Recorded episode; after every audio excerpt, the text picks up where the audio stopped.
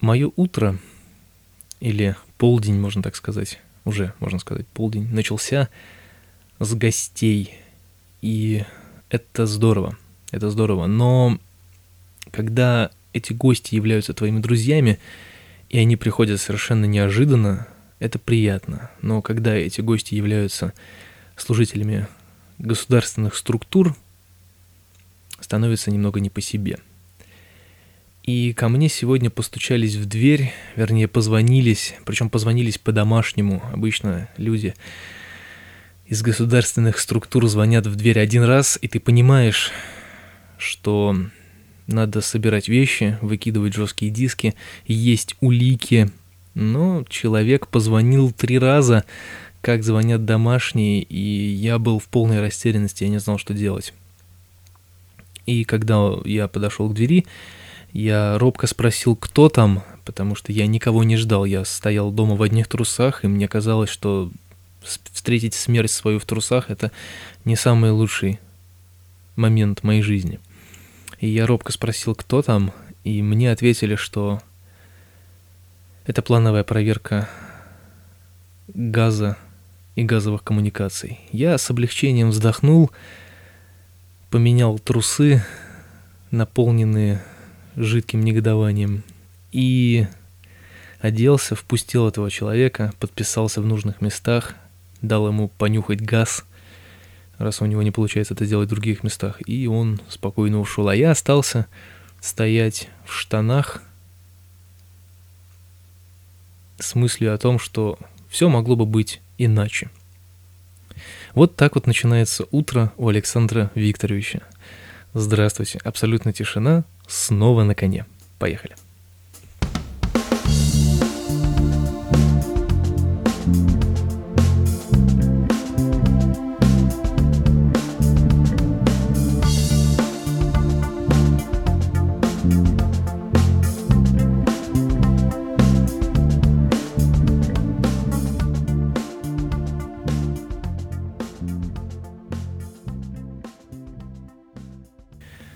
Ну что, начало положено. Такое прям эх, эх, положено. Ну что ж, а, сегодня мы с вами, кстати, вещаем из студии, которая немножечко обновилась. Она переехала из одной комнаты в другую, и теперь стала чуть-чуть лучше. Лучше она стала, потому что я сделал студию в углу, в маленьком уютном углу, и сижу обставленный цветами, горшочками, и передо мной окно. Я нахожусь на подоконнике, и мне прям ну нереально здорово, потому что из окна у меня открывается вид на чудесный канат, который висит на дереве, и а, все остальное просто усеяно деревьями и кустами, травой, газоном и немножечко облаков. То есть, в общем, картина потрясающая. Я люблю а, свой вид из окна, даже несмотря на то, что он находится на втором этаже, но здесь все равно просто замечательно и изумительно, особенно когда падает солнце на эту зеленую траву и просто хочется выбежать и валяться в этой траве, как ненормальный придурок. А, ну что ж, а, по поводу студии я, наверное, уже сказал на это можно остановиться, и сегодня я вам расскажу про всякие разные такие благожизненные вещи, которые происходят с Александром Викторовичем во времени и пространстве. В прошлом подкасте я делил его на две части. Одна часть была блоговая, другая как рассказ маленький о моих э, кино, видео, аудио, игровых похождениях. И я рассчитывал, что сегодня я начну подкаст с того, что я буду с вами обсуждать некоторые вещи, которые я там затронул. То есть кино, музыку, игры, там что угодно. Но, к сожалению, или к счастью, никто ничего не написал. Я на самом деле думаю то, что люди просто заняты. Те люди, которые меня слушают практически постоянно, они немножечко заняты и а, соответственно, не смогут, не смогли, вернее, оставить э, комментарии, не смогли прочитать или послушать этот подкаст по каким-то причинам, я, в общем-то, буду надеяться на то, что они это сделают, и мы с вами это все дело мило пообсуждаем, потому что я думаю, что конструктивный диалог по этому поводу даже как-то разнообразит подкаст и будет а, ну, как дополнительным стимулом к записи следующих выпусков. Ну и опять же таки, это может быть дополнительным стимулом для записи и воспроизведения в реальном времени моего эфира. То есть, ну, как вы помните, я брал какую-то тему и ее э, постепенно раскрывал. Хотя на самом деле я подумал, что нужно немножечко поменять концепцию эфира и сделать его более музыкальным, более таким э, радийно направленным, потому что долгие разговоры между песнями, они все-таки ну, не напрягают, но как минимум э, делают понятие эфир немножечко не таким, каким он должен быть. Но это все пока что в планах и идеях, потому что ноутбука на Windows у меня так и не появилось, и, соответственно, запустить все это дело, как я хотел, немножечко не получается. Но это все ерунда на самом деле. Главное, что мы с вами э, и так достаточно часто видимся, и это можно считать как нормальный такой эфирный еженедельный практически выпуск моего подкаста, поэтому буду пока обходиться только этим. Буду раскрывать темы э, в подкастах. Музыку здесь ставить, конечно, нельзя, но можно обойтись под сейвом. Ну, честно говоря, я не очень люблю под сейв музыку, она не вся хорошая, и там, чтобы подобрать музыку, которая подойдет к подкасту, подойдет к выпуску, но это, правда, очень долго. Оплатить какие-то авторские отчисления за какие-то треки я, честно говоря, не очень хочу, потому что это достаточно дорого. Хотя был один сайт, э, на котором я купил прям ну очень классную мелодию, которая мне очень-очень понравилась. Я купил ее по смс и за не очень дорого. Если бы можно было бы восстановить этот сайт, я бы с удовольствием понакупал бы там мелодии и ставил бы их в подкасте. Но, увы, я потерял этот сайт и не могу ничего найти. А, ну вот, как-то так. А про что я хотел вам сегодня вообще рассказать? Я, на самом деле, это уже третий дубль подкаста, потому что я начал заговариваться. Ну, заговариваться не в том смысле, что я не могу там произнести слово какое-то там, как э, персонаж Джимми из... Э, да, Джимми, по-моему, из э, Саус Парка, который заикался там или еще что-то. Нет, я просто-напросто начал одну тему, потом перескочил на другую, и другая тема заняла у меня рассуждение аж на 25 минут. То есть у меня подкаст предыдущий, этот, этот дубль, он длился 25 минут, почти 30, и я понял, что ну нет, у меня есть определенное время золотое для подкаста, и надо его использовать, потому что ну какого черта. Вообще я сегодня вот в том дубле рассуждал про велосипеды и почему я начал рассуждать про велосипеды, потому что сегодня продюсер Гай поехала на работу на велосипеде впервые в этом сезоне, и с этим ее можно поздравить. Хотя это принесло некоторые неудобства и характерные боли в разных местах, но тем не менее, это приятно, это полезно, и, в общем-то, теперь дело за мной, мне нужно восстановить свой велосипед из зимней консервации и отладить его и, собственно, с новыми силами ехать, ехать, ехать и ехать, потому что мне нужно починить там кое-какие детали, и велосипед снова будет в строю.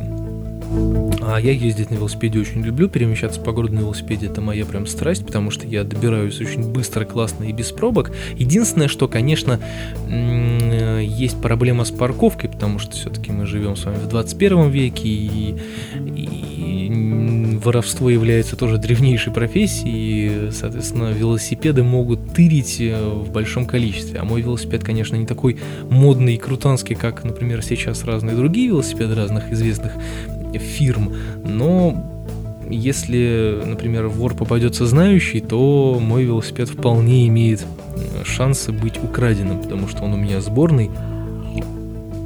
Собирал его, правда, не я, но собирал его очень хороший и знающий человек. Собирал его под себя и собирал его не скупясь на детали, особенно на раму, что является основным основной частью велосипеда. Ну, так что все это вместе до сих пор стоит таких хороших денег.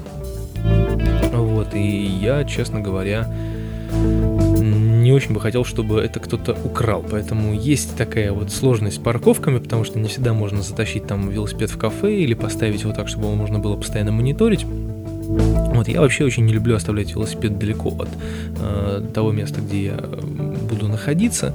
Вот, поэтому периодически, конечно, летом я езжу на общественном транспорте. Но если куда-то на репетицию или покататься или еще что-то, то, конечно, я езжу на велосипеде, и я этому бесконечно рад. Единственное, что, конечно, вечная проблема, вечный спор водителей автомобилей и э, водителей велосипедов, потому что, к сожалению, баранов хватает с одной, и с другой стороны, но как бы это ни звучало там грустно, плохо или обидно в сторону водителей автомобиля, но водителей автомобиля, водителей автомобиля в виде баранов, которые принципиально не признают велосипедистов как участников движения и э, полноправными такими, такими же владельцами дороги, их немножечко больше, потому что принципиальность э, людей на автомобилях, она такая очень, ну, не знаю, характерная, что ли, потому что я за то время, пока вот я существую, скажем так, да, у меня уже много друзей, которые с юных лет, скажем так, уже доросли до того момента, когда можно водить машину, когда можно получать права, и э, с некоторыми из них я был знаком до приобретения автомобиля и получения прав, и, собственно, после.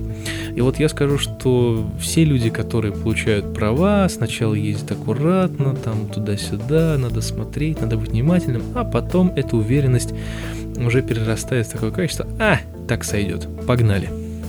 Это неплохо, это нехорошо, это средне, потому что это стандарт уже, который заложен, мне кажется, у всех мужчин, управляющих транспортным средством. Просто есть э, какие-то не знаю, может быть, этические нормы культуры вождения, которую, к сожалению, не все соблюдают, потому что у меня есть друг, который принципиально ненавидит тоже велосипедистов, а, сколько бы я ни пытался ему доказать, что есть достаточно а, вежливые и правильные водители велосипеда, которые ездят по всем правилам, и когда нужно ехать по дороге, они едут по дороге, а когда возможность по дороге не ехать есть, они едут не по дороге. Ну вот, поэтому я считаю, что быть таким категоричным, как бы ненавидя водителей велосипеда, нельзя, но мне его не убедить, потому что вот тут вступают как бы в силу принципы. Я много раз сталкивался с ситуацией, когда меня подрезали тупо специально, э, припугивали, сигналили э, совершенно в неожиданных местах, где я просто мог потерять управление и упасть. И мне, честно говоря, от этого становится ни разу не весело, потому что ну, как-то это, наверное, неправильно. Но с другой стороны, у меня всегда есть преимущество в виде двух колес, потому что если кто-то на меня будет наезжать, я могу просто-напросто сделать какую-то неприятную для автомобилиста гадость и просто быстро уехать, и он меня тупо не догонит, потому что по тротуарам ездить он не умеет и не может, потому что он будет сбивать людей. Потом я хорошо знаю дворы, да, где не каждый автомобилист может нормально проехать. А я все дворы в ближайшей округе выучил, и догнать меня достаточно сложно в них. Поэтому я чувствую такую некую уверенность, когда я сажусь за велосипед, что если меня кто-то подрежет, то я могу отомстить. Но так делать нельзя. Естественно, это неправильно, это плохо, и надо быть просто культурным и не опускаться до их уровня. Если тебе сигналят и орут на тебя матом, спокойно вздохни и едь дальше, потому что этот козел когда-нибудь доездится, а ты вполне себе мило и спокойно поедешь домой. Вот как-то так. Ну, на самом деле, это не самое главное, что я хотел вам сказать. И меня очень... Я могу про велосипеды, про дорогу и про вот эти рассказы, кто кого где подрезал. Я могу просто бесконечно рассказывать. У меня есть, э, опять же, есть что сказать по этому поводу. Есть позиция, которую я постоянно обсуждаю. И э, я не принципиальный на самом деле человек, я не говорю, что все велосипедисты хорошие, там тоже козлов достаточно, особенно молодняка такого, который там лет по 16, 17, 18, которые просто безбашенно наносятся как придурки.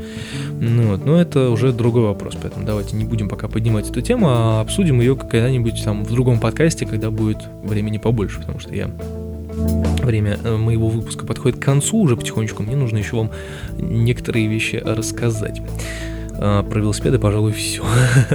Вообще, на самом деле, я хотел сегодня начать с того, что э, я приехал в субботу с дачи, я очень сильно упоролся, э, потому что я нереальнейшим образом устал. Мы работали, не покладая рук, там дофига часов, с 9 почти до 5, э, даже, ну да, да, где-то до 5. То есть я был уставший в ноль, я приехал, и все, что я успел сделать дома, это полистать некоторое количество новостей, и послушать эфир Василия Борисовича. Там вот, кстати, случилась забавная штука, у меня упомянули в эфире, я успел подключиться где-то 15-м, наверное, человеком после начала выпуска, и э, он, естественно, всех там поголовно э, называл, кто подключился, всех благодарил, и тут случилась такая забавная штука, что я был упомянут как э, человек, который зарегистрирован через Twitter, то есть я авторизировался не через контакт, где есть мое имя, фамилия нормальная, а я зарегистрировался через Twitter, потому что мне почему-то показалось, что это знаю, будет лучшим вариантом. И в Твиттере мой никнейм Фехтовалинок. Фехтовалинок человек. Не знаю, почему человек. Видимо,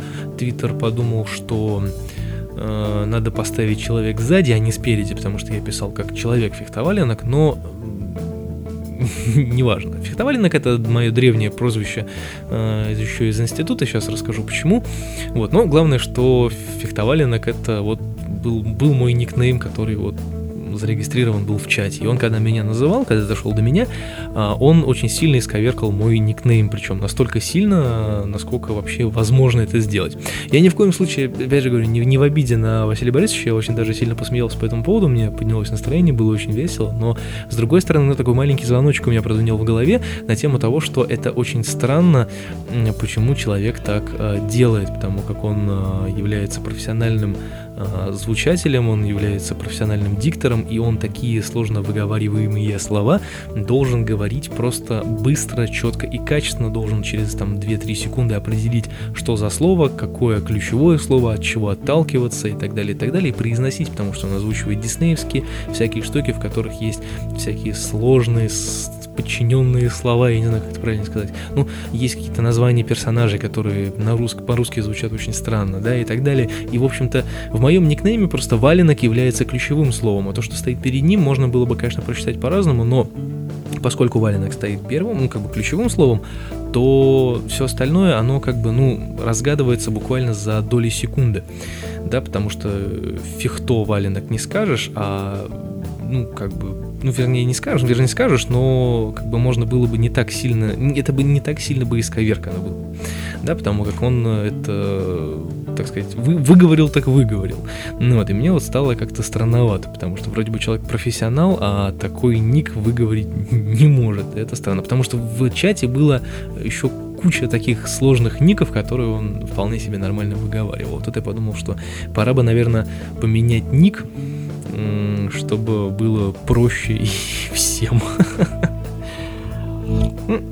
Ну, это так, просто забавный факт. А вообще, фехтоваленок э, появился как... Эм, э, ну, если исходить из истории, то валенок, ну, понятно, что такое. Валенками называют э, людей, которые неповоротливые, ленивые, такие, ну, как-то вот так вот, да? Ну вот, а фехтоваленок э, меня так называл наш преподаватель по сценическому движению, потому что когда у нас начались э, уроки э, курс фехтования, мы с э, моим напарником, с однокурсником, с Александром Блиновым, мы э, немножечко тупили, потому что как бы я этим не занимался в принципе, то есть я фехтованием на мечах, там, ну, знаете, как вот пацаненки бегают с мечами там и так далее. Я вот не занимался этим, как-то не очень любил. Вот. Единственное, чем я пытался заниматься, пока э, тренировался, занимался кендо, и этим японским фехтованием на самурайских мечах, ну, сами понимаете, шпага и самурайский меч это как бы два абсолютно разных оружия, две абсолютно разные эпохи, и, соответственно, совмещать их, ну, как бы глупо и бесполезно и не несет себе никакого смысла. Ну вот, естественно, я немножечко тупил, потому что там приветствие 17 века, приветствие 18 века, там, ну, в общем, все это сложно достаточно, поэтому я немножечко тупил и выглядел как именно как валенок. Из-за этого, собственно, и родилось, что Максим Романович назвал меня фехтоваленком. Мне было безумно приятно, потому что это звучит достаточно смешно, и в этот же месяц, по-моему, я себя в Твиттере так и переименовал как фехтоваленок. Ну, видимо, фехтоваленок это пускай останется где-нибудь в моей памяти, а ник я, пожалуй, поменяю, потому что, ну, как действительно странновато звучит. Особенно фехтоваленок человек.